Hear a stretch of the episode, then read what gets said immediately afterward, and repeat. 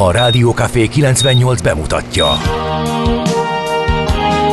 A Fekete Erdőn is túl, a város szélén, a hatos számú korteremben, egy olyan városban, ahol a vészhelyzetek mindennaposak, és bármi megtörténhet. És meg is történik. Ahol a kisbefektetők nap mint nap a tőzsdei kilengések között egyensúlyoznak, egy eséssel már is megtörténhet a baj. Segítség! Csak négy doktoron múlik a biztos felépülés. Doktor urakat várják a négyes műtőben. Egy fáradt, de mindenre elszánt és profi csapat vigyáz az egészségre minden reggel. És kik ezek a kitartó szamaritánusok? Négy orvos, egy módszer és egy bögre kávé. Ács Gábor, Gede Balázs, Kantor Endre és Mihálovics András. A főorvosi szobából pedig Profit professzor adja a helyes diagnózist. Humor, emberi sorsok, közönséges balesetek és profi megoldások. Néha sürgősségi, néha félig zárt osztály. A Gazdasági Muppet Show minden hétköznap reggel. Te is figyelj! Neked is írjuk a receptet! De miért? Ha nincs pénzed azért, ha megvan, akkor pedig azért. Millás reggeli. Egy kis kanállal minden reggel, és minden rendben lesz. A Millás reggeli főtámogatója a Schiller Flotta Kft. Schiller Flotta is rendtakár. A mobilitási megoldások szakértője a Schiller Autó tagja. Autók szeretettel. A műsor támogatója a GFK Hungária, a cégek technológia alapú adatszolgáltató partnere. Szép jó reggelt kívánunk, ismét itt vagyunk, a pontos idő 6 óra 32 perc. A probléma az, hogy annyira szeretünk itt kicsit sötétben lenni, mesterséges fények mellett, hogy nem jöttem rá, hogy akkor a saját órámat sem látom, anélkül, hogy megnyomnám rajta a gombot, hm. ezért tartott kicsit sokáig. De a lényeg az, hogy a stúdióban Kántor Endre és Ács Gábor és a Viber. És a kedves hallgatók, na vajon ma lesz-e magyarázkodás a késés miatt kérdezte a házitról. Nem volt késés, rosszul jár az órád. Ennyi. Egyébként pedig köszönjük szépen a sok-sok üzenetet, ami már tegnap óta eláraszt minket Messenger, Viber, SMS és WhatsApp. Nagyon érdekes, így tegnap nem láttuk a Vibert, most viszont látjuk, a furcsa kappan hangon van, ez mitől lehet, nem? A furcsa kappan hangod attól van, hogy, hogy nem tudom. Na jó, oké, majd akkor megjavul. Hogy a tegnapiakra is érkeztek a reakció, van egy pár olyan, amit csak most látunk, mert hogy a Viber most érkezett. Ah, most már azért alakul. Aha, most már egy kicsit jobbnak érzem. Nem tudom, mi lehetett. Például um, 40 üzenet van, amit el kell olvasnod. Nem, nem akarom mindegyiket, csak idézek egyet-kettőt. Az NOP kuruvat, ahol kicsit fölbosszantottad magad egy a legrosszabb magyar ételeket felsoroló listán. Mi Ami, pedig, mint kiderült, egy marhaság. Egy marhaság, mi pedig kicsit trollkodtunk, és én a krumplilevesnél helyeseltem, rögtön megkaptam, hogy ha a feleségem fokhagymás krumplilevesét megkóstolnád, lehet, hogy változna a véleményed. Biztos. Sőt, Biztos. A krumplilevesre több is jött. Igen. Messengerben is megjött, azt mondja, hogy Egyszer kóstoljátok meg egy erdélyi tárkonyos pityókolevest, aztán lehet, hogy megváltozik a véleményed a témáról. Ettem, Na. Igen, ez így van. Kétségkívül ettem én is nagyon jó pityókolevest, meg Na, egyáltalán akkor. a krumplilevesnek bizonyos verzióit, viszont az imént az ismétlésben is e, szerepelt a beszélgetésünk Nagy Bálintal a chat GPT és felsőoktatás viszonylatában, és írt nekünk eh, Levente a BME villanykarról, eh, és azt írja, hogy felmerül mennyire kell egy embernek olyan lexikális tudást eltárolni az agyában, amit a gépek jó minőségben el, előállítanak. Igen, erről volt szó. Mi haszna az ilyen tudásnak a jövőben? Lehet, hogy a hallgatóktól elvárt skilleket kell újra definiálni. Bálint is utalt erre egyébként, igen, és a, illetve az erre vonatkozó ezeket ellenőrző feladatokat, és a ChatGPT-t is segédeszközként tekinteni. Szóbeli ügyben a Műegyetem villanykarán minden télen 4-500 informatikus leszóbelisztetünk. A kulcs az, hogy ehhez kell 20-30 önkéntes kollég, ez nem biztos, hogy mindenhol elérhető. Igen, és azt is írta, hogy ha egy diszertációt valaki megír ChatGPT-vel, akkor öm, ott vagy a bírálókkal van a baj, vagy tényleg sikerült újszerű eredményeket hm. előállítani a jelöltnek. Itt megint felmerül, hogy tényleg haszontalan-e ez az eredmény pusztán azért, mert valaki géppel állította elő. Teljesen jók és jogos felvetések. Egyébként Nagy Bálintal korábban sokat beszéltünk arról, hogy mennyire alakul át az oktatás, és hogy, hogy egyáltalán mi az, amit oktatni kell. De tényleg, nagyon sok kérdést felvet maga a ChatGPT-nek a jelenléte. Uh-huh. Gézó ezúttal fél percessel jelentkezett, képzeld el. Az előttem levő manus készítetett egy ultra nagy és hiperdrága virágcsokrot, kifizette, majd visszaadta a virágárus lánynak. Hogy ez akkor az övé? A lány mosolyogva megköszönte, a manus elment. Én csak parolázni mentem oda, és kérdeztem, hogy ez most mi a franc volt. A Joyce szomorkásan megjegyezte, hogy ő is szereti a virágot, de így azért ez eléggé véleményes. Kérdeztem tőle, hogy mi lesz most a csokorral. Mi lenne felelte? Szétszedem és eladom. Ú, ez Más... erős. De Gézu reakciója is. Másnap vittem neki virágot a város másik végéből. Nagyon jó. Köszönjük szépen.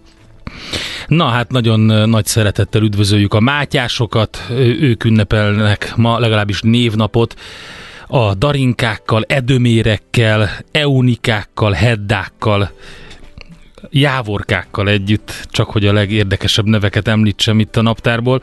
Az események tekintetében pedig elég sok ütközet volt a mai napon a történelemben, például 1525-ben a Pávjai csata, amit a lovakkor utolsó nagy csatájának szoktak nevezni, mely során a francia csapatok súlyos vereséget szenvedtek a császári hadaktól 1525-ben, tehát majd egyszer, hogyha megjön Mihálovics András, akkor sokat tud regélni a páviai csatáról. Érdekes volt, hogy ezen a napon volt az, amikor a Fülöp-szigetek fővárosát Manillát felszabadították 1945-ben az amerikaiak japán megszállás alól, és mint ahogy már tegnap is hallottátok, de igazából ma van a napja annak, hogy egy évvel ezelőtt Oroszország támadást indított Ukrajna ellen. És pár érdekesség még a történelemből. 1868-ban ma volt az első Mardi Gras karnevál New Orleansban, illetve 1938-tól mondhatjuk azt, hogy van műszálas sörtéjű fogkefe, mert akkor készítették el az elsőt, addig másfajta sörtéket használtak a fogkefékben. Születésnaposok közül kitemelnél te ki ebből a listából? Most elugrott az egész, úgyhogy okay. most egyelőre senki. De Én Jászai Mari magyar színésznőt 1850-ben született ezen a napon, és hogyha még egy magyart kell, aki híres és nagy, és mindenki otthonában szerintem ott van, 1750-ben született Révai Miklós, magyar nyelvész. Egyébként pedig Steve Jobs, amerikai informatikus, az Apple cég alapítója is 1955-ben született, ugye 2011 óta nincs velünk, illetve Ellen Proust, vagy Prost, francia autóversenyző. Majd irodalmi vonalra sodrottam a Prousttal, tehát Ellen Prost, francia autóversenyző, ezeket az 55-ben született ezen a napon, és vajon megvan-e neked Ben Miller angol Nem, színész? Én kérdezni akartam, abszolút nincs. Még a név, az arcát megnézed, akkor Aha. biztos, hogy rájössz, hogy kiről van szó. Um, volt egy humorista duo, az Armstrong and Miller, és ennek ilyen sketch műsorokban vált híressé Aha. ennek tagjaként, de biztos, hogy ilyen karakter szerepekből beugrik Ben Miller aki, um, aki... Csak annyi van meg, hogy már láttam valahol, Igen. de nem tudnám hova tenni, vagy Mind, filmet Szokott mondani. minden, tehát az ilyen leghíresebb filmeik közül az egyik a Johnny Englishben ő játsza, meg a, meg a második részében is ő, ő játsza az angol kémelhárítás egyik alakját, az a, a tehát kimondottan ilyen, ilyen angolúri embereket szokott játszani Ben Miller. Nagyon érdekes, nekem se volt meg így elsőre név mhm. alapján. Na nézzük gyorsan a közlekedési Mert meg Észtország nemzeti ünnepe van, kérlek. A függetlenség napja van ma Észtországban. Hm. Vadkovászos jó reggel, rántott húsos szendvics, kovászlakból. Hát az nem lenne rossz. Ne! Őszintén szólva. Ne! Ne! Mi? Az egy Vera! Tiltott étel? Ne szívas minket, mi? komolyan. Tehát mi a gond a rántott húsos Semmi gond nincsen, Na. csak ezt nem így kell. Hát hogy? Ezt előre egyeztetett módon Hmm, na jó. A Fekete Viperába ki volt ő? a Fekete Viperába a Ben Miller? Hú, na, ne, nagyon ne, érdekes, ne, nem emlékszem rá. Azt például sokat néztem, és í- ebből így nem ugrik. Na jó, akkor ezt is írja meg Egyébként a kedves simán. hallgató. Uh, Lehet. Dékartás ránk ijesztett ezzel a 39 perccel, de aztán kiderült, hogy ez a 39 perc. Aha, értem, Na, értem. mi történt? Közben rájövök, hogy rossz, rossz helyen beszéltem. Szerintem nem mikro... volt. Rossz helyen beszéltem a Szerintem nem volt a fekete viperában a Ben Miller. Uh-huh. Jó, uh, 39 perc az nem a szokásos útvonalra vonatkozik, tehát nem Göd és uh, Zugló közé, hanem most Pécs felé vezet az útja, és az M7-esről Hogy egy rossz helyen beszéltél? A másik felébe beszéltél bele? Nem, valahogy így volt kapva a hangom, vagy valami, tehát igen, tehát nem egészen furcsa. Ennyi álltam, év után is vannak év, meglepetések. Ennyi év után máshogy álltam, nem ülök, és más irányból kaptam el a mikrofon. Legalábbis most úgy tűnik, mert kicsit megint kappanosodtam akkor, amikor oldal, lehet, oldalra hogy, is néztem Lehet, hogy kappanosodsz egyébként is. Meg, meg az üzeneteket is próbáltam nézni, meg Itt az ideje kibontani valami nemesebb italt, meg, meg előkapni a tajtékpipát, mert hogyha elkezdesz kappanosodni, akkor azt valamivel kompenzálni kell. Igen. Gurultam volna a kirakatba, de beraktak egy fél nyolcas. Mondom, fél nyolcas plusz beszélés. Grrr papa nem nyugodt lő, írta ezt. A kirakatban az, az, azok mi vagyunk, tehát mi, mi ülünk a kirakatba. Tehát felénk kerekezett volna, és bizonyára Egy fél nyolcas volna, megbeszélést, baj, na hát, majd legközelebb. Várunk szeretettel itt a kirakatban, majd ha te lefotózol minket, mi is lefotózunk téged. Borult, enyhének mondható, de nem a megszokott pénteki tömeg, még a City-ban írja. Ő egyébként igen nehezen elképzelhet, nagyon kellemes ez a 7-8 fok, olyan tavaszias hangulat van reggelnek. Na majd Tök oda vág a hétvégén téltábornok. Így van, de a hétvégén vasárnap például napközben a csúcs is jóval alacsonyabbnak ígérkezik, mint amit most hajnalban tapasztalunk péntek pénteken, úgyhogy erre az utolsó, hát remélhetőleg utolsó nagy hidegöblítésre készülhetünk. Na jó, zenélünk egyet, aztán megnézzük, hogy a lapok mit írnak. Jöjjön a Bright Light Social Hour, egy jó kis senti, hogy így beindítsuk a péntek reggelt. Se telefon, se levél, se gondolat, se semmi. Ha mégis, üzenj nekünk! A Rádiókafé SMS száma 30 6 98 0 98 0. Memory, memory, memory. Na nézzük, mit írnak a lapok, sok mindent, hát két nagyon rossz gazdasági hír, többek között a 24.hu-n. Úgy elszállt a magyar infláció, hogy teljesen más pályán mozog, mint az EU-s. Ugye 2023. januárjában 26,2%-os volt az Európai Unió statisztikai hivatalának számításai szerint a magyar infláció, ami két és félszer magasabb az uniós átlagnál, tehát az Eurostat legfrissebb adatközlését dolgozta fel a 24 24.hu. Mellette egy másik izgalmas hír, durva hiány alakult ki az államkasszában a nyugdíjak és a rezsivédelem miatt. Az év első hónapjában rögtön deficites lesz a, lett a magyar költségvetés, annak ellenére, hogy az elmúlt években tisztes 200 milliárd forint körüli többlettel kezdte az évet, és ezt ugye a pénzügyminisztérium most nyilvánosságra hozott tájékoztatója alapján írta meg többek között a népszava, de a 24.hu is. E, tehát jelentős a deficit, 143 milliárd forintos deficit keletkezett januárban. Még egyszer mondom, ahhoz képest, hogy az elmúlt években 200 milliárdos plusz volt, úgyhogy hát nem túl e, szívderítő egyik sem.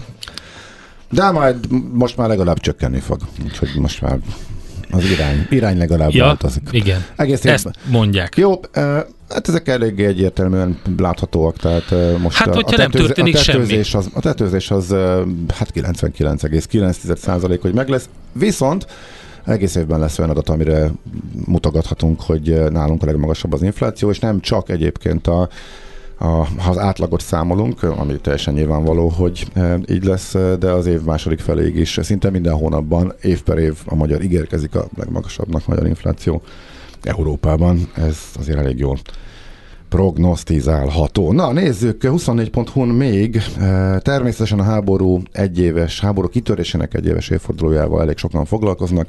Itt e, három e, szakértővel vesézik a történéseket, illetve már az előzményeket is. Dr. Szenes Zoltán, a nyugalmazott vezérezredes volt vezérkari főnök, a Magyar Hadtudományi Társaság elnöke az egyik, aztán itt van Deák András a Nemzeti Közszolgálati Egyetem Stratégiai Védelmi Kutatóintézetének tudományos főmunkatársa, és Feredi Botond, akit szerintem egyáltalán nem kell bemutatni a hallgatóknak, aki egyébként Botond elég sok jelre visszavezeti azt, hogy hogyan, hogyan készült Oroszország, és most már azért teljesen jól látható, hogy az előzmények azok teljesen ebben az irányba mutattak, ezt tényleg nem akarta senki se elhinni. Hát emlékszem, hogy néhány nappal háború előtt sem hát, akarta senki mint elhinni, ahogy tegnap is ugye lehetett volna egy kicsit visszaemlékezni, tehát 23-a nagyon érdekes nap volt az ENSZ biztonsági tanácsban, meg úgy általában az ENSZ-ben, még föl is szólalt ugye az ukrán ENSZ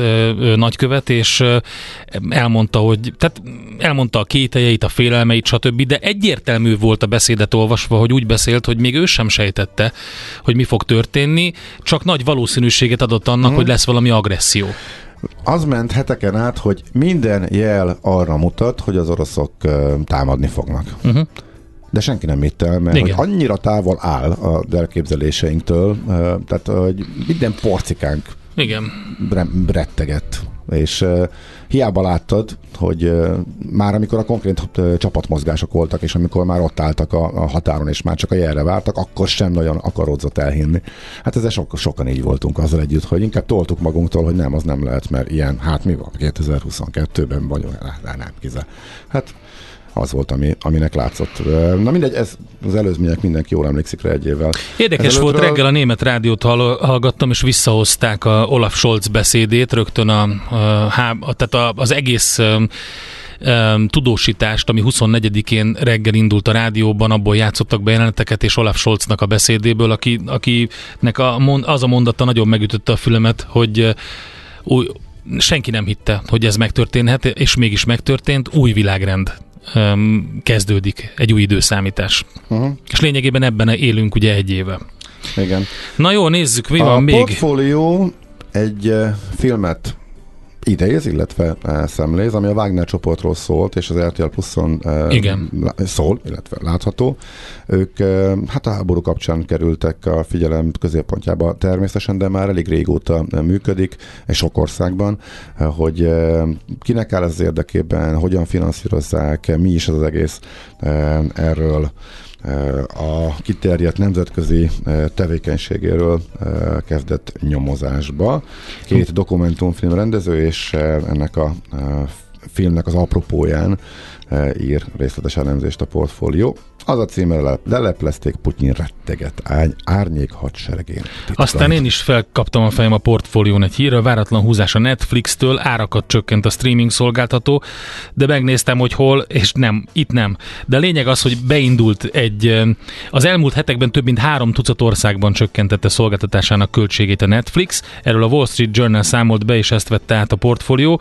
Minden esetre ez azt jelenti, hogy egy újfajta um, módszert próbálkoznak, vagy egy új, újfajta módszerrel próbálkoznak. Hát európai országok közül például Horvátország, Szlovénia és Bulgária van itt benne, de remélünk, hogy Magyarország is benne lesz, illetve a Telexen van egy érdekes, ha már filmeknél tartunk, Elek Boldvin ártatlannak vallotta magát és beleegyezett a bíróság feltételeibe, úgyhogy ez a legutóbbi a Boldvin per uh-huh. kapcsán.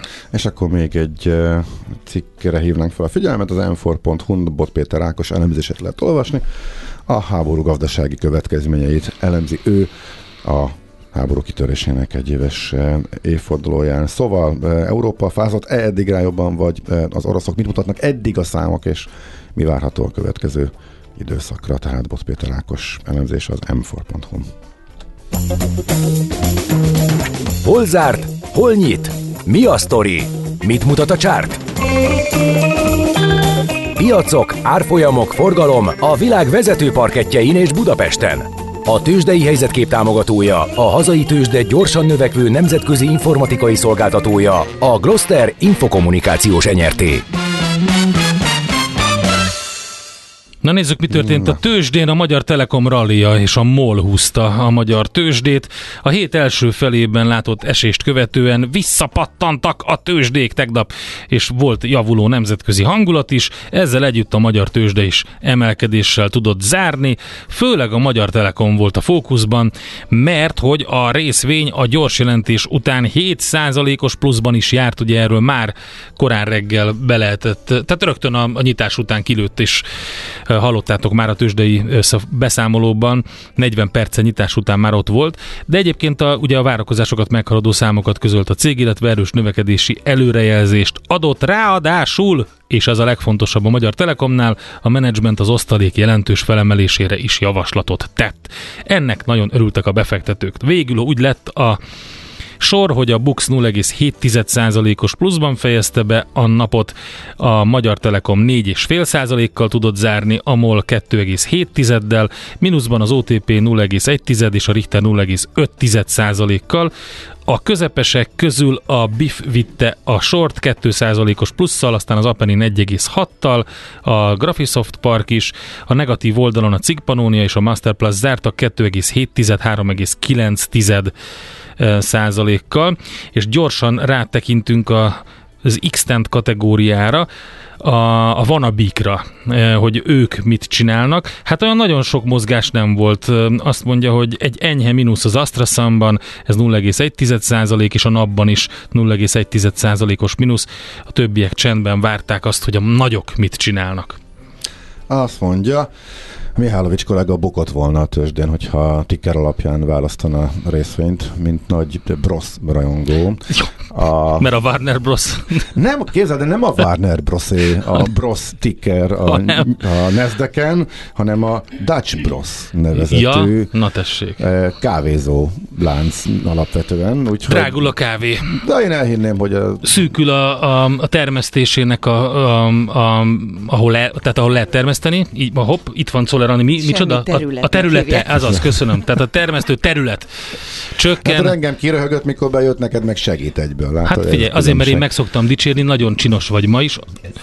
Szóval... Szóval, Ja, igen, hogy, miért, hogy a tőzsde a jelentés, hogy miért, miért, miért esett a Dutch Bros. Rossz volt az eredménye. Zuhan 10%-ot. Na most, ha az én gyerekeim választanának itt az amerikai, akkor ők a Domino pizzát választanák. Londonban mindig kell egy Domino pizzát tennünk, hogyha arra járunk, azt nagyon-nagyon szeretik. A Domino pizza is zuhant, az meg 12%-ot. Ott sem voltak elégedettek a cég eredményével. Tehát, Mi is mindig eszünk egy pogácsát, amikor a nyugati aluljáróba vagyunk. Az nincs tőzsdén, apukám. Ugye, mi csak tőzsdei cégnél leszünk, de nem úgy van. Pogácsa okay. az nem ugyanaz, kérem szépen. De végül is nem tudom, pizza, pizza meat és társait is Akkor be lehetne vinni most a, a, a Wall Street-tel szembe volt a Kántor család x kategóriája. Ja, így, így van. Na szóval, ja, hogy mit, hova akartam kiugrani? Ja, a Domino pizza, az mi, Domino mi lett pizza vele? és a Bros kávé. Mind a kettő, ezek voltak a nap nagy vesztesei. Egyébként egy csomó rossz gyors jelentés volt, és ezeknek a keretében szerepelnek ők a, hírekben, és ez okozta a V betűt. A napon belüli mozgás a tőzsdén az egy V betűre emlékeztet. Először ismét jókedv volt. Négy nap zakó után próbált fölállni a piac, elindult pluszba, majd ismét beöntötték a kötvényhozamok fölfelé, újra a para, és akkor átment mínuszba. Viszont most fölkapták, és úgy tűnik, hogy az Nvidia hatás az nagyobbnak bizonyult, érvényesült, már beszéltünk róla, tegnap egy hallgató, Nvidia részvényes hallgató föl is hívta a figyelmünket, hogy már az árás után az előző nap az Nvidia kilőtt föl, felemelkedett 10%-ot, Gede kollégai Előtte meg jó sokat skeptikus, skeptikus volt, hogy ez kitarthat. Én mondtam, hogy ami az árásban, az árás utáni elektronikus kereskedésben van az általában. Nagyon gyakran kitart, sőt, még növelni is tudja, az Nvidia is ezt tette. Most magadat fényezed? Tiz- nem, én csak, ja. én csak megállapítottam, hogy ez egy elég gyakran előfordul, és van az Nvidia utána még nagyobbat ment, mint amekkorát a zárás után hirtelen emelkedett a kisforgalmú elektronikus kereskedésben. Úgyhogy ezt húzta föl állítólag a mega cap lényeg, eh, részvényeket, tehát a nagy kapitalizációjú papírokat, úgyhogy ebből lett az, hogy a nap végére ismét átmentek pluszba a piacok, úgyhogy most négy nap zakó után emelkedni tudtak. Volt egy technikai fordulat is, az 50 napos mozgó átlagnál elkezdték venni az S&P 500-ast a kedves befektetők. Most becsukta a szemét az Andi, már azt jelenti, hogy itt, itt vége. Tőzsdei helyzetkép hangzott el a Millás reggeliben. Ez a fejcsóvár? Nem, nem, nem, ez a barométerre volt annak, hogy mi, mikor, jó, de mi, mikor kezd unalmas lenni. Elnyomva érzi magát, igen. Mikor kezd unalmas lenni, amikor már nem figyel mikor? se a hallgató, se a Andika, és akkor... Na, Andika, mikor lett unalmas? Amikor mondta a mozgó átlagokat, a mozgó, meg a, a túl sok szám volt, meg az nem... Hát ez fordította meg a piacot, ez volt a lényeg. Na jó van, oké, okay, kell nektek plusz háttérinformáció. Nem, a jó volt az eleje, a dominós rész, meg a Dutch Jó, Brothers. szóval a dominó pizza az jöhet, mozgó átlag meg már uncsi. Igen, Értem, majd akkor készülök. Na jó, jön Andi a legfrissebb hírekkel, információkkal, aztán pedig program ajánló rovatunk következik, mert tárcsázzuk Wagner Gábort, a Világ Budapest újságíróját, megnézzük, hogy márciusban mi az, ami vár ránk Budapesten és környékén. Ezzel várunk titeket. Írjatok nekünk 0636 980 980. A mai világban könnyen félrevezetnek a csoda doktorok és a hihetetlen megoldások. Az eredmény? Hája pocim marad, a fej még mindig tar, a profit meg az ablakban. De már is segítenek a legjobb orvosok. Doktor megelégedés, doktor higgadság, doktor vidámság és doktor nyugalom. Doktor úr, ennek össze-visszaver a GDP-je, a pulcosa meg egy csökkenő gyertya. Két végéről égette. Ezt visszakalapáljuk, és olyan hozamgörbénk lesz, amilyet még dr. Alonso Mózdi sem látott. Millás reggeli. A gazdasági Muppet Show. Figyelem! Fogyasztása függőséget okoz. A Millás reggeli főtámogatója a Schiller Flotta Kft. Schiller Flotta is rendtakár. A mobilitási megoldások szakértője a Schiller Autó tagja. Autók szeretettel. A műsor támogatója a GFK Hungária, a cégek technológia alapú adatszolgáltató partnere. Jó reggelt kívánunk mindenkinek! Ez a Millás reggeli itt a Rádió Cafén Ács Gáborral. És Gántor Endrével, és ő volt a felelős a Freeze Magic Numberért, nem én. Ezt rögtön az elején szeretném kijelenteni.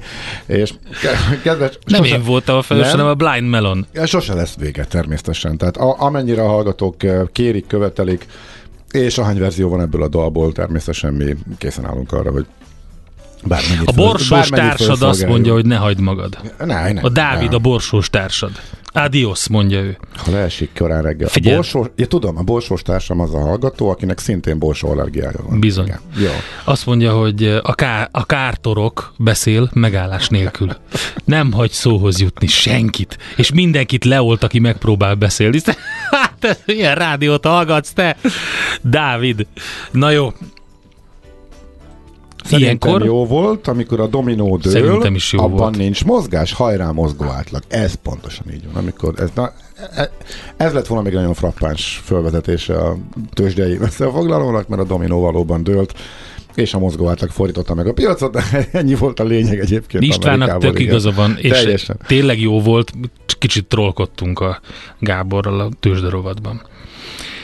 Akárki elénekli a Magic Treat, nem lesz jobb. Mondja le, mondja Viktor. De nem, hogy is, nem. nem. Ez már eleve jó. Hát az olyan nincs, hogy ez nem úgy van, mint a liszt javítószer, ha, vagy mi ez az olajfinomítás, hogy ha, ha ez, ez kérek szépen a krumpli esete. Az már eleve finom, úgyhogy amikor finomítják, akkor még finomabb lesz. Ezt megmondta a Besenyő Pista bácsi is. Az a, az a helyzet, hogy a Magic Fruit gyűlölő körülbelül két és fél fős szekta hangja nem ér el tovább, és értjük, hogy a dalnak a, hát hogy is mondjam, nem éppen szofisztikált szövegével van a fő problémája a hallgatók egy részének, de időnként poén elővenni. De, de egyébként újabb, csodás újabb üzenet van benne, igen. tehát ez a családalapításról szól ez igen, a dal. Igen, igen, ezt fontos figyelembe venni. Így, így értékeljük, ez, ez lenne a lényeg.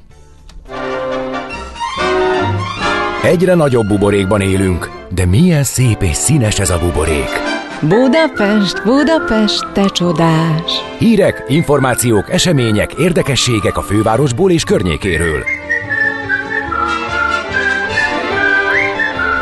És mindig, amikor véget ér a hónap, vagy már majdnem véget ér, akkor előre tekintünk a következő hónapra, márciusra adott esetben, és tárcsázzuk Wagner Gábort, a Világ Budapest újságíróját, aki itt van a vonalban. Szervusz, jó reggelt! Sziasztok, jó reggelt, üdvözlöm a hallgatókat, igen, ismét itt vagyok. És jobbnál jobb programokra hívott fel a figyelmünket, program, így igen. Van, így van.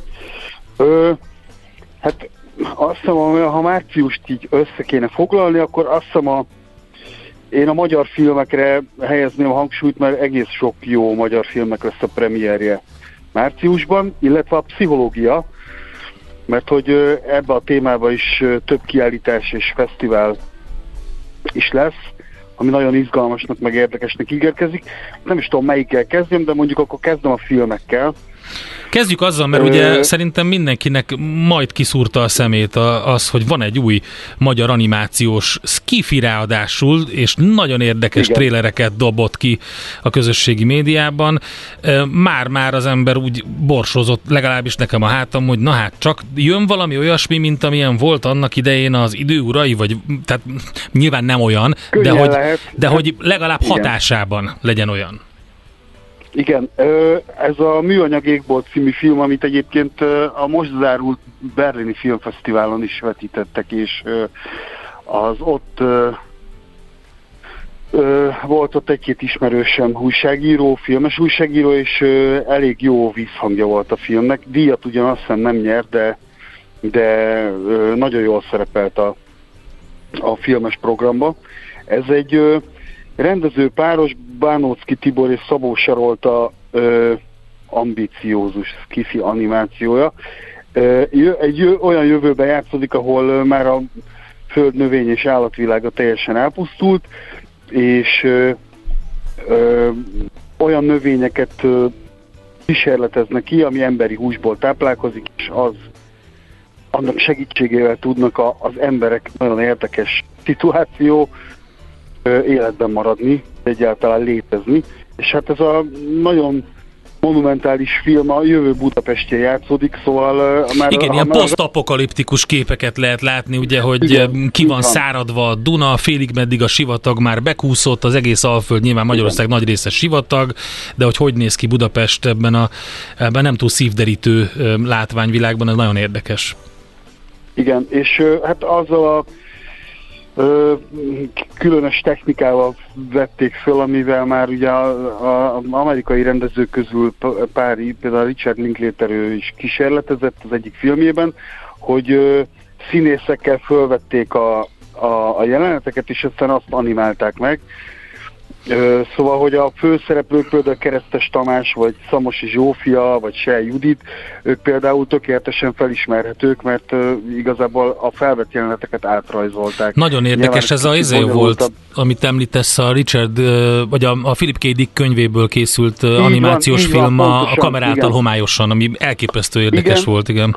Igen, de volt egy másik film előtte szintén tőle, az Magyarországon nem ment moziba, csak DVD jelent meg a Waking Life című film, ja, ami igen. Uh-huh.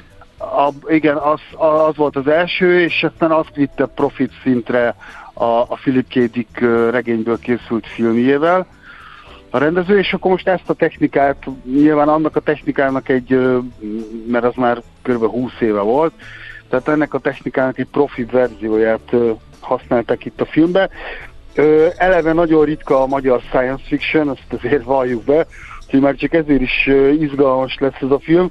Még nem láttam, jövő héten lesz a sajtóvetítés, csak a trélert uh-huh. néztem meg én is, de mm, ő, őszintén szóval nagy reményekkel vagyok ezzel a filmmel kapcsolatban. Lesz egyébként egy másik uh, animációs film, ugye Gauder Áron, ő, aki a, a Nyolckert című szép emlékű filmet készítette. Neki lesz egy új egész estés animációs filmje, a Koyot négy lelke, ami ez a kolyot ugye a Sioux indiánok Totem állata, igen. Uh-huh. Igen, játszódik, és ugye nek volt ebbe a, ezzel a kolyottal már több rövid filmje, animációs rövid filmje, és mivel azok elég jó visszhangot váltottak ki, illetve a rendező még azt gondolta, hogy ebbe a bőven van ebbe a tematikában még muníció, ezért elkészített egy teljes estés animációs filmet, ami hát még szintén nem láttam, mert ennek is még csak most lesz majd a vetítése, de, de külön érdekessége, hogy nem más írta a forgatókönyvet, pontosabban nem másnak a ö, műveinek a felhasználásából készült a forgatókönyv, mint Bereményi Géza. Aha. Na, ez nagyon izgalmas. Minden, mindenképpen izgalmas, mert ezt nem is tudtam, hogy neki vannak ilyen indiános történetei, bár ugye a Cseh Tamás, mint a igen. egyik legjobb Ez jutott eszembe nekem is, igen. Így, így van. Tehát, hogy nagyon-nagyon kíváncsi vagyok erre a filmre is. Tehát ez a két animációs film van, és akkor hát ugye van még a hónap nagy, nagy mozifilmje, ami, amit kurzusfilmként szeretnek hangoztatni, az a Hadik, ami, ami ugye egy ö, ö, Mária Terézia magyar huszárainak 1757-ben ö, ö, valójában, valóságban is megtörtént kalandos akcióját mutatja be, amikor egészen Berlinig mentek el a magyar vitézek, és a nagy Frigyes porosz királyt, aki éppen távol volt Berlintől, az ő távolétében elfoglalták és megsarcolták az ellenséges Berlin városát. Tudom, hogy ugye ezt most mostanában ezeket a történelmi filmeket áthatja a politika levegője, de én valamiért azt gondolom, hogy ez a hadi kivétel lesz hát reméljük, mert azért ennek... hozzátartozik a gyerek, Igen. legalábbis az én gyerekkoromhoz a, a Simonyi Óbester, meg a Tüzönvizenát, meg egy jó pár olyan sztori, ami, amiben ez a kicsit ez a huszáros romantika megjelenik, és, és azért, azért én, jó. Én is, én is ezt gondolom, én is ezt gondolom, hogy ez itt azért a szórakoztatáson és az akciókon lesz a, uh-huh. ö, a, a hangsúly, és hát szintén ennek is jövő héten lesz a pontavetítése, úgyhogy majd részleteket a következő adásban tudok esetleg mondani, okay.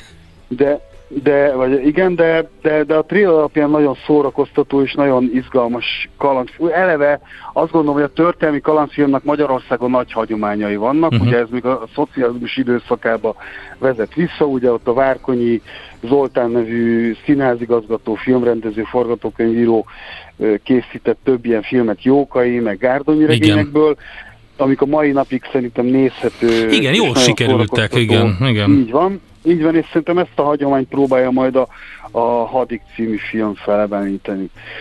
És akkor még egy dolgot, még egy filmes eseményt említenék, mert ugye az nagyon népszerű már évek óta, most lesz a 15. Budapesti építészeti filmnapok, március 2 és 5 között a Toldi moziban, és aminek az ap, ugye ez általában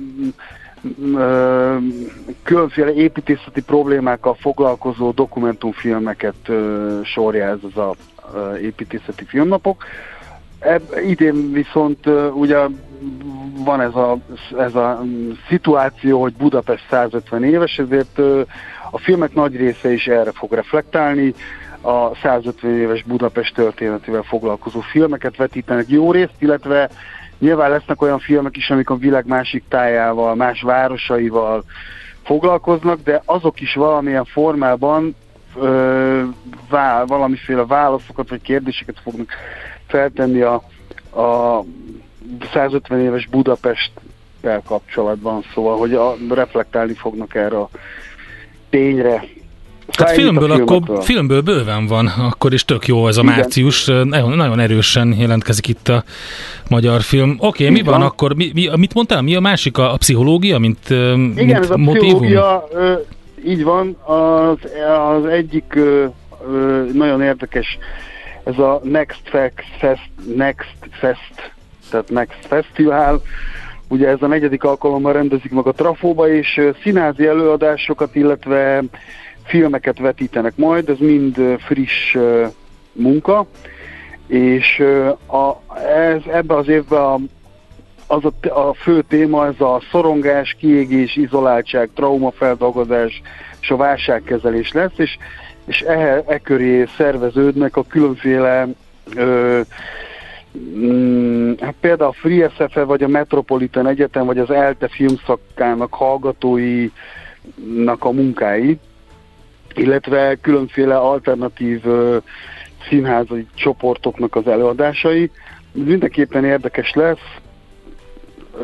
Bővebben ennél többet nem tudok, de az biztos, hogy a trauma feldolgozásra, vagy a kiégés kezelésére, meg a válságra, válság kezelésére nem is mutatkozhat jobb időpont, mint a 2023-as év, amikor még ugye itt a gazdasági válság, meg a háború, túl vagyunk éppen a Covid-on, szóval, hogy bőven terhelt azt hiszem nem csak a magyar lakosság, hanem az, az biztos, az világ biztos. lakossága. És aztán a másik nagyon egy kiállítást szeretnék ajánlani, a Petőfi Irodalmi Múzeumban van, már, már február közepén nyitott, viszont október végéig nyitva lesz, ez Polc Ellennek a, az életét feldolgozó kiállítás, ugye ő Mészői Miklós írónak volt a felesége, és 2007-ben hunyt el, és tavaly lett volna száz éves.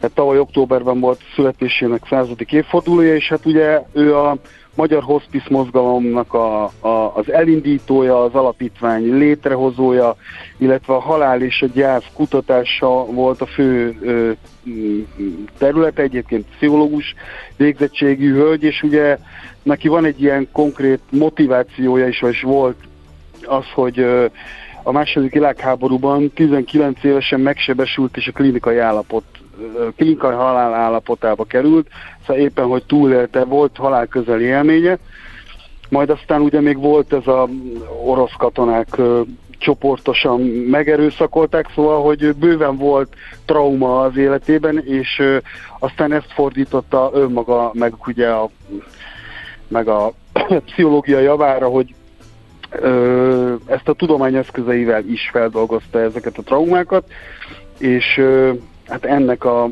hozadéka volt például a Magyar Hospice mozgalom. Az ő életét és munkássága dolgozza fel a Polcelen 100 című kiállítás, amit szintén mindenkinek ajánlok a figyelmében, nagyon érdekes, meg nagyon izgalmas és tanulságos kiállítás. Hát van egy rengeteg minden még, de szerintem sorban nem tudunk végigmenni rajta, mert annyi időnk nincsen. Ami nagyon fontos, nem. hát ugye lesznek nagyon jó koncertek, um, igen, a, igen, zeneileg is nagyon erős a, a, a nagy nemzetközi ektek közül Robbie Williams-et lehet kiemelni a sportarénában március 15, vagy uh, The Damned, meg a Lola Mars uh, Aquarium és A38. Így van. Ezek Így van. talán az izgalmasak. Én még felhívnám meg én külön még felhívnám a figyelmet arra, hogy ugye ö, március 3 és 5 között újra nyit a Turbina nevű hely a 8. Na. kerületben, ami, ami ö, ugye tavaly előtt nyitott meg évvégé felé, így ősszel, és aztán tavaly be kellett zárni, mivel hogy ez egy nappali hely, ugye koncerthelyszín, ö, galéria, bistró, tehát meg egy ilyen összművészeti hely, nagyon jó kis ö, ilyen undergroundnak uh-huh. mondható ilyen összművészeti közösségi tér, és mivel ugye nekik mindig be kellett zárni éjszakor, tehát tízkor le kellett húzni a rolót, vagyis le kellett húzni a potmétert a, a koncertterembe, egyszerűen az a, ezt ti fogjátok a legjobban tudni, nem tudták magukat eltartani, uh-huh. gazdaságok nem volt Ugye úgy, annyi úgy volt, hogy, úgy volt, hogy volt egy ígéret, hogy kaptak engedélyt talán a hosszabb nyitatartásra, vagy valami igen, ilyesmiről így van, szó, így van, és igen, nem jött igen, össze, és, hát és ugye, akkor... Uh-huh. Hát Pontosabban úgy volt, hogy megkapták az engedélyt, csak valami, tehát hogy a bürokrácia útvesztőjébe ez az engedély ide-oda uh-huh. ö, ide-oda egyik kézről ment a másikra, és nehezen kapták meg, és egyszerűen eljött az a pont, hogy már, már, már nem tudtak a nullát tartani, úgyhogy akkor bezártak, és nagyon sokáig úgy tűnt, hogy végleg, és aztán egy körülbelül egy három héttel ezelőtt jelentették be, hogy megkapták végül is ezt az engedélyt, és nyitva lehetnek tovább, azt hiszem kettőig, és akkor tudnak éjfélig programokat szervezni, tehát ez kicsit kinyitja az ollót, és újra nyitnak. A konkrét programról még nem lehet tudni, csak az, hogy megnyit, és ez mindenképpen jó ír, mert egyébként is azt gondolom, hogy kevés a jó koncerthelyszín Budapesten, és hogy jó, hogy lesz egy kicsit színes megint. megint. Így van, így van. Így Figyelj, csak egy dolgot még beszéljünk meg. Vilav Budapest Podcast. Igen. Pesten, innen Budán túl, és konkrétan itt a Rádió Cafén is megy, ugye? Igen, tehát ez március végén ö, kell, indul a podcastünk. Ö, minden szerdán kerül adásba egy-egy ö, műsor, és mindig egy tematika köré fog rendeződni, és az első adásban a keleti pályaudvar melletti hatalmas nagy tömb, az úgynevezett Chicago. Chicago, Budapest, Chicago. Fel, fel, fel, fel, feldolgozni, de lesz például, foglalkozni fogunk Csepellel is, amiben uh, szeretnénk majd lebontani azokat a negatív sztereotípiákat, amik uh, Csepelhez uh, tapadnak. Úgyhogy van egy ilyen küldetésünk is például ezzel kapcsolatban, de foglalkozunk majd a Népszigettel, Nagyon a Rákóczi térrel, Budafokkal, tehát az első évadban konkrét környékekkel vagy helyszínekkel Városrészekkel. Ez tehát a Pesten van, innen Budán túl. Igen, Pesten innen Budán túl a címe. Tudni, hogy, hogy, hogy, mindig szerdán van az adás, de már az előző hétvégén nálatok a Rádió Caféba le fog menni. Most már mondhatjuk akire, akkor azt, hogy nálunk. Nem mondd azt, hogy nálatok. nálatok. Mondd, hogy te is mondd, hogy nálunk. Ja, igen, nálunk, így van. igen, tehát hogy a Rádió okay. Caféba lemegy hétvégén, és aztán szerdán pedig fölkerül a YouTube, illetve a Spotify csatornára, és ott aztán bármikor visszahallgatható, meg stb. stb. Igen. Aki szeretne még jó programokat, nézze meg a villavbudapest.com-ot, ott van sok minden, többek között Gábornak köszönhetően. Mi is köszönjük neked, és akkor jó bulizást, jó filmnézést! Köszönöm szépen, és nektek pedig további jó adást, meg viszont hallásra. Köszi szépen! Hónapban. Szia, szia. hello, hello. Köszönjük még egyszer, hello, hello. Wagner Gáborral beszélgettünk a Vilav Budapest újságírójával. Nekünk a Gellért hegy a Himalája. A Millás reggeli fővárosi és agglomerációs infóbuborékja hangzott el. Café. Van barátod. Na, megyünk tovább itt a Millás reggeli műsorában. Köszönjük szépen az üzeneteket, írjatok nekünk továbbra is 0636 98 0 98 0. Gyors közlekedést akkor ide a Keresztúri és Kerepesi keresztelődésében nincsen lámpa. Kaptuk meg az infót úgyhogy óvatosan. Na, egy érdekes interjú következik. Gary A. Bowlesra úgy tekintenek, mint a változások előmozdításának nagymesterére. A Singularitás Egyetem munka jövő tanszékének professzoraként kutatja, hogy milyen hatással lehetnek a napjainkat felforgató változások az emberek, szervezetek, csapatok és az országok életére. Világszerte előadásokat tart a munka, a tanulás és a szervezetek jövőjéről, valamint a LinkedIn Learning szakmai közösségi média oldalon népszerű tanfolyamai is vannak, amelyeket eddig több mint egy millió hallgató végzett el. Van egy új könyve az útmutató vezetőknek, szemléletmód, készségtár és eszközkészlet bizonytalan időkre, a Palasz Athéné könyvkiadó gondozásában jelent meg, és ennek kapcsán beszélgettem Gary A. Bolszal. What do you think uh, the most significant changes are? Ön szerint melyek a legjelentősebb változások, amelyek jelenleg fenyegetik, vagy esetleg inspirálják a munkavilágát? Úgy vélem, a globális világjárvány megmutatta, hogy a munkavilágában a már korábban is bekövetkezett változások közül sok hirtelen és drámai módon felgyorsult. És sok ilyen változás éppen olyan, amit az általam rugalmas munkának nevezett kontextusba bele lehet helyezni. Ezt úgy értem, hogy a munkánk munkánk különböző jellemzői, hol dolgozunk, mikor dolgozunk, kivel dolgozunk, hogyan dolgozunk, és még az is, hogy miért dolgozunk, Mindez jelentős változáson ment keresztül. Ki kellett találnunk, hogyan kell a munkát a világjárvány idején átalakítani. De ezek valójában már a járvány nélkül is folyamatban lévő változások voltak. But that was really simply reflecting a lot of the changes that were already underway. How long do you think um, these changes would have taken? Ezek a változások már folyamatban voltak, de csak felgyorsultak kicsit. Mit gondol, mennyi időbe telt volna, amíg ezek a változások életbe léptek volna a világjárvány nélkül? There's no question that there were always nem kérdés, hogy mindig is voltak olyan szervezetek, amelyek élen jártak abban, hogy másképp gondolkodjanak a munkavilágának különböző aspektusairól, és olyan szervezetek, amelyek már bevezették ezeket a gyakorlatokat. Sok olyan dolog van, amit kénytelenek voltunk elfogadni legalábbis egy időre, például a távoli, rugalmasabb munkavégzés, az alternatív munkaidő, az egymással való együttműködés folyamatának megváltoztatása. Nagyon valószínű, hogy ilyen sok változás egyszerűen nem történt volna meg vagy nem kísérleteztek volna vele sok szervezetben, anélkül, hogy áttestünk volna azon, amit én a nagy visszaállításnak hívok. What do you think the biggest challenges? Um, Ön szerint melyek a legnagyobb kihívások, elsősorban a fejlett európai országok számára? Biggest challenges typically are uh, in the context of A legnagyobb kihívások jellemzően a munkavállalók és a szervezetek közötti megállapodásokkal kapcsolatosak, amelyek a munka különböző jellemzőiről szólnak, és arról, hogy mi az optimális mindenki számára. A szervezetek engedélyt adtak az embereknek arra, hogy új módokon végezzék el a munkájukat, hogy ne kelljen ingázniuk, hogy ne kelljen bejárniuk az irodába, hogy nagyon rugalmasan álljanak hozzá ahhoz, hogyan dolgozzanak együtt másokkal, attól függően, hogy az országban, ahol élnek, mi volt az irány. Az Egyesült Államokban például számos különböző dinamika alakult ki. Ebben az újraszerveződésben az egyik legtöbbet használt új kifejezés a quiet quitting, vagy csendes kilépés volt. Ez valójában egyszerűen csak az egyén által meghozható döntések dinamikájának változását jelent, hogy nagyobb tere van eldönteni. Marad-e ugyanannál a vállalatnál, hogyan dolgozik, átáll-e máshova, mert úgy érzi, hogy már nem találkoznak a saját és a munkaadójának az érdekei. Sokan úgy érzik, különösen a fejlett gazdaságokban, hogy manapság sokkal több lehetőségünk van arra, hogy eldönthessék, mi nem összeegyeztethető a munkájuk. Um, mit gondol, mit tehetnek a vállalatok vagy szervezetek, hogy egy kicsit könnyebben vegyék a csapást? Mert ez egy csapás, hiszen a HR teljes ökoszisztémája és az, ahogyan a munkaerőre és az emberek igényeire reagál, folyamatosan változik. Én én ezt a folyamatot a munkahúzásnak, angolul tug of work nevezem, és országtól függ. A szójáték a kötélhúzásból ered, ahogy a játékban ez itt is hatalmi dinamika. Vannak olyan szervezetek, ahol felkarolták ezt, mert úgy érzik, valójában mindenkinek jobb, ha rugalmasabbak és dinamikusabbak vagyunk.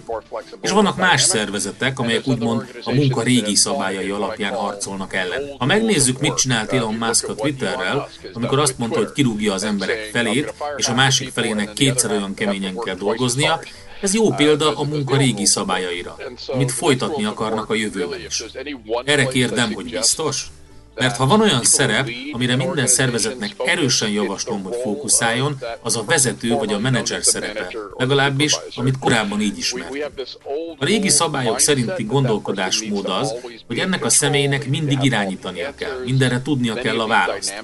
A legtöbb ilyen dinamika az ipari korszakból származik, amikor az emberek gyárakban dolgoztak, és valakinek irányítania kellett. Manapság azonban gyakran nem gyárakban dolgozunk, ezeket a folyamatokat robotok végzik, és az emberek gyakrabban dolgoznak egymással együttműködve. Ezért én ezt az új szerepet inkább csapatvezetőnek nevezném, mint sem olyan személynek, aki mindenre tudja a választ. Aki parancsolgatás helyett inkább az összes jó kérdést fel tudja tenni. Aki bátorítja és irányítja a többiek munkáját.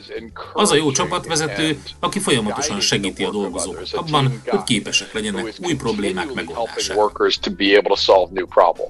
Okay, but workers also need to change. Közben a dolgozóknak is meg kell változniuk. Persze sokan kihasználják a mostani helyzetet, mert úgy érzik, hogy jobb helyzetben vannak, amikor új állásra jelentkeznek. Főleg a fizetés és más igények tekintetében. De ők is lehetnek vesztesei ennek a helyzetnek. Tehát nekik is alkalmazkodniuk kell. Mit tehetnek ők? Van néhány szempont, amit mindenkinek figyelembe kell vennie annak érdekében, hogy képes legyen megbirkózni a formabontó és exponenciális változások világában. Az első az, hogy a munkáltatók mindig a keresett készségekre lesznek nyitók. Ha valakinek a készségeire már nem egészen olyan mértékben van szükség a munkaerőpiacon, mint korábban, akkor nincs olyan jó pozíciója ebben a hatalmi dinamikában. Tehát minél inkább képes vagy folyamatosan fejlődni, változni, és új készségeket fejleszteni, azokat a jövőbeni készségeket, amiket a munkáltatók keresni fognak, annál több hatalmad lesz ebben a folyamatban. Aztán vannak másfajta készségek is, nem csak azok, amelyeket a munkaadók éppen keresi, hanem olyanok is, amelyekkel szerintem mindenkinek rendelkeznie kellene. A könyvben használok egy kifejezést, ami angolul Pace Problem Solvers. Ők azok a munkavállalók, akik alkalmazkodó képesek, kreatívak és empatikusak.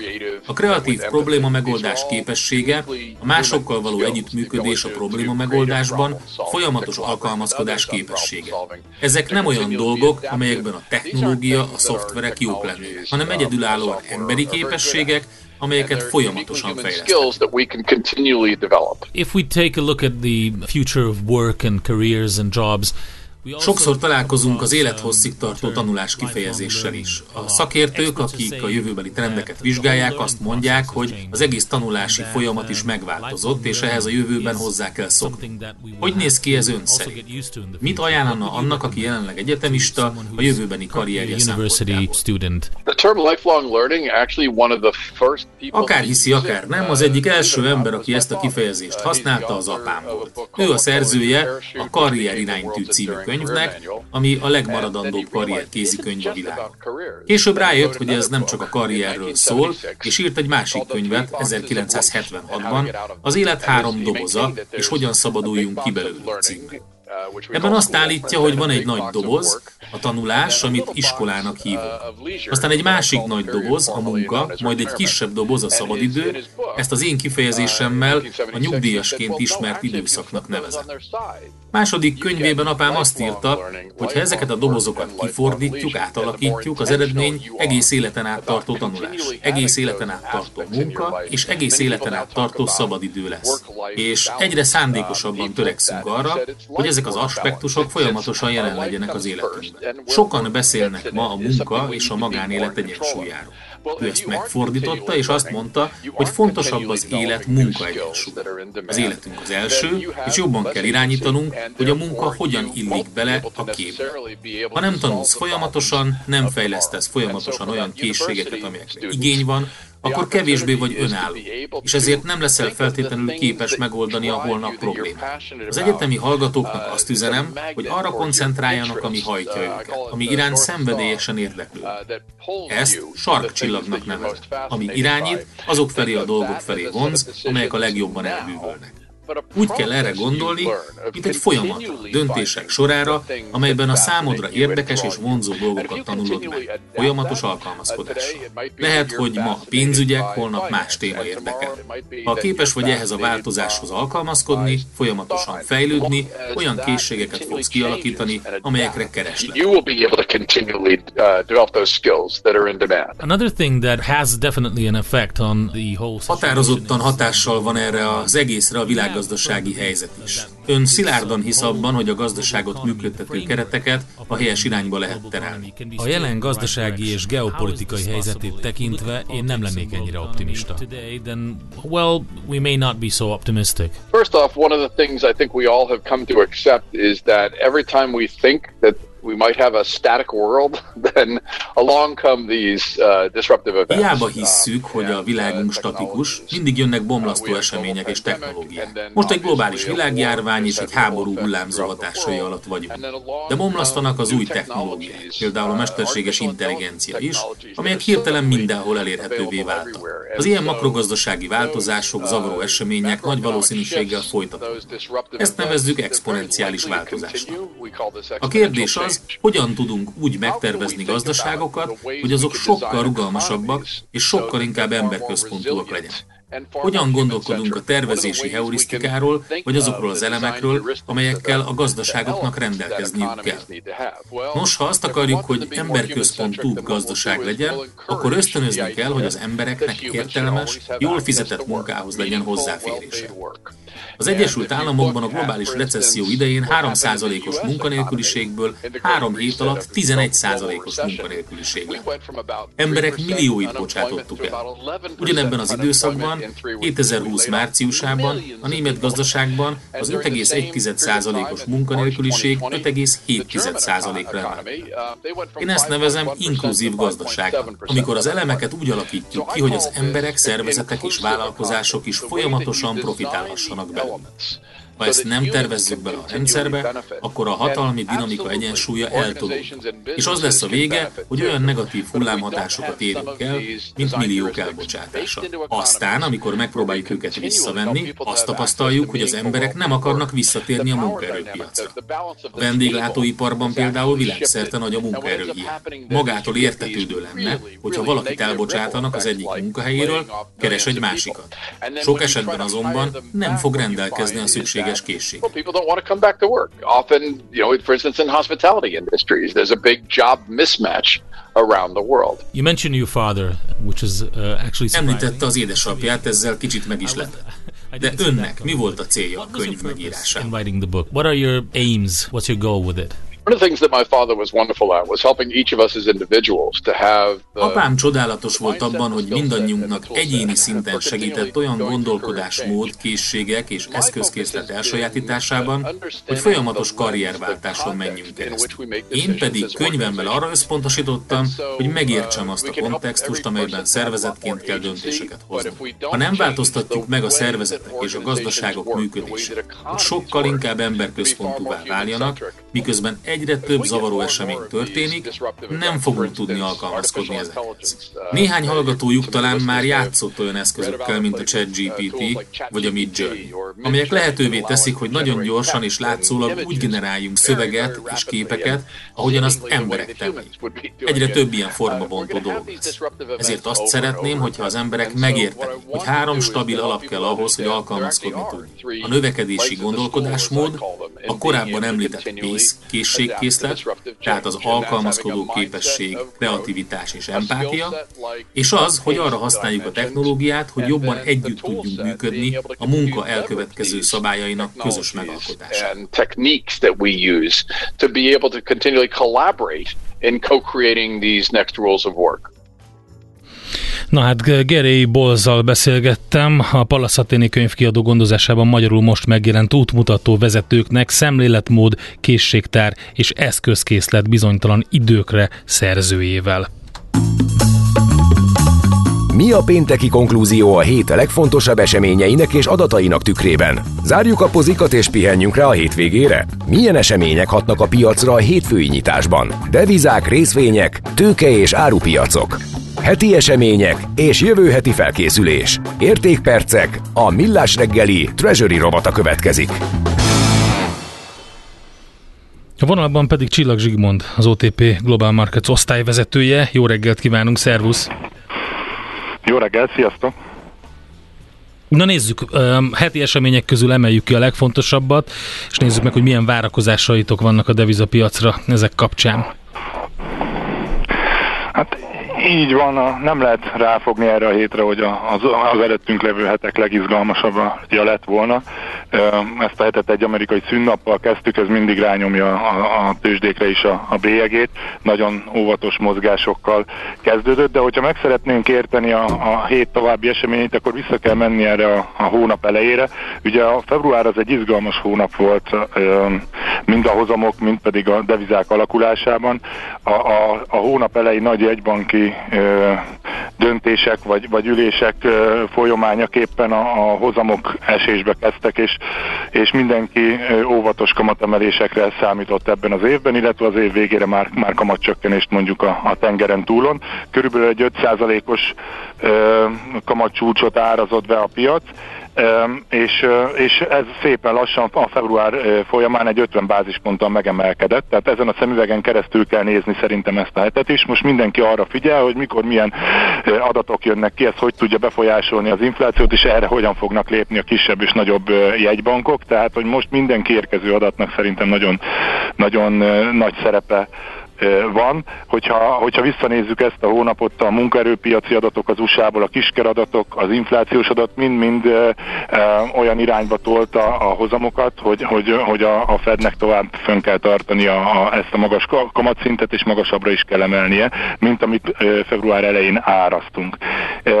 És ugye, ahogy említettem, ez a hét is egy, egy szünnappal kezdődött, viszont kedden beszerzési menedzserindexek érkeztek mind az eurozónából, mind pedig a tengeren túlról, amik felemásak lettek, de összességében pozitívnak mondható a, a kép. A, a, a tengeren túron a szolgáltató ö, szektor mutat egy kis élénkülést, ugye 50 pont felé ment a szolgáltató szektorban, mint feldolgozó menedzserindex, és, és ez azért már élénkülést jelent. Ez azért is nagyon fontos, mert hogyha megnézzük mondjuk az USA inflációs számait, hogy a bő 6%-ból több mint 4%-ért egyébként a szolgáltatások felelősek, és ott még nem nagyon láttunk fordulatot, tehát a, a januári adatban látunk egy stagnálást az előző hónaphoz képest, de egyébként nem nagyon tud a szolgáltatások ára csökkenni, hogyha mellé tesszük ezt a túlfeszített munkaerőpiacot, akkor, akkor, akkor mm, valóban az látszódik, hogy, hogy azok a szkeptikus hangok, akik eddig azt mondták, hogy jó, jó, hogy 8-9%-ról le tud esni az infláció 6-ra, lehet, hogy le tud jönni 4-re is, de, de azt nem látják, hogy a FED 2%-os inflációs célja teljesülni tudna. Tehát ennek, ennek tükrében azt látjuk, hogy, hogy, hogy, hogy a dollár ugye erősödni tudott a, a, a hét folyamán, és, és a hét elején elég masszívan emelkedtek a, a, az állampapír, illetve a kamat szintek is a fejlett piacokon. Itt a magyar piacon nagyon nagy izgalmak nem voltak, a forintban sem, forint abszolút felülteljesítő volt volt a héten, Igen, mind a régiós ilyen, ilyen nemzetközi, mind az euróval szemben is. Aha, ilyen nemzetközi előzmények mellett inkább gyengülnie kellett volna, de nagyon jól tartotta magát, és meg tudta tartani az elmúlt hetek komoly erősödését, ez abszolút jó hír, nem?